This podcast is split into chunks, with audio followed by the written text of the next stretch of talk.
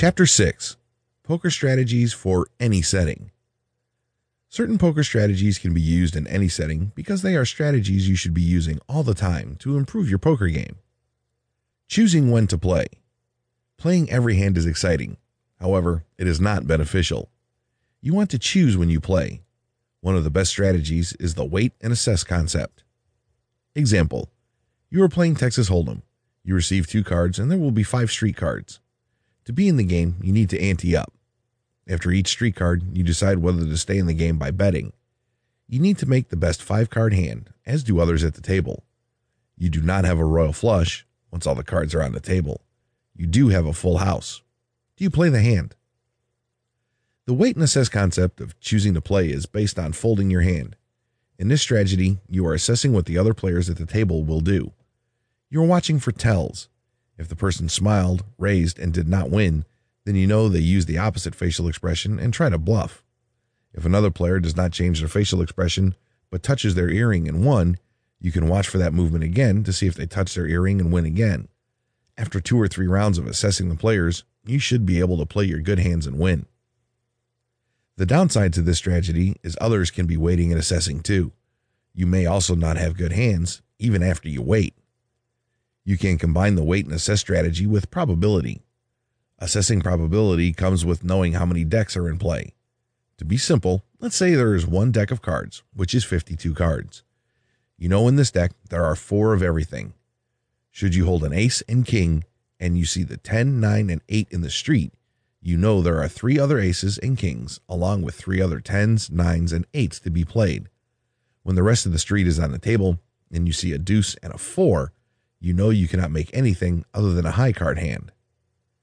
You also know that it is possible for someone else to have two pairs, one pair, and a few other possible hands. No one can get a full house or a royal flush. A person who raises with the river on the table most likely has a better hand than a high card. It is best to fold, not raise or call. Now, if you had two pairs, one pair, or a better hand, then you would at least keep in the game by matching the raise. So you play with an actual hand that provides a good probability of winning and fold when you know your hand is possibly the worst one at the table. Play your knowledge. A part of choosing when to play, as a strategy, is playing with your knowledge.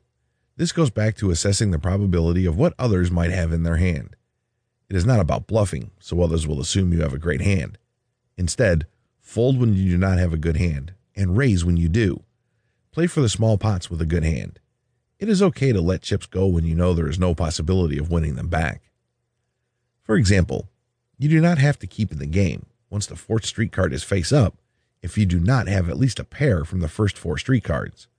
It can save you an ante to see the fifth street card that may or may not be a winning card. Track your records. When you start playing poker more, start keeping track of your records. You may play poker with the same group of people all the time, or you play with various players. Keep a record of the date, how long you played, the limit, the total buy in, and the total cash out. You should also keep track of how the game went based on the variant of poker, the time of day, the day of the week, and mood at the table. These data points help you assess when and where you made the most money when you play your best, your mood, and the results, how players affect you, and which poker variants you are best at. Respect money. You earn the money you play poker with. You need that money for living life. You have expenses. You have emergency needs. Later, you will have retirement needs. Never sit down at a table and play what you cannot afford to lose. If you are sitting at a table thinking about the rent money you just bet, then you are not respecting money. Most of the top poker players around the world think of poker like a job. If they make $20 in one hour and play for eight hours that day, they only made $160 for the day.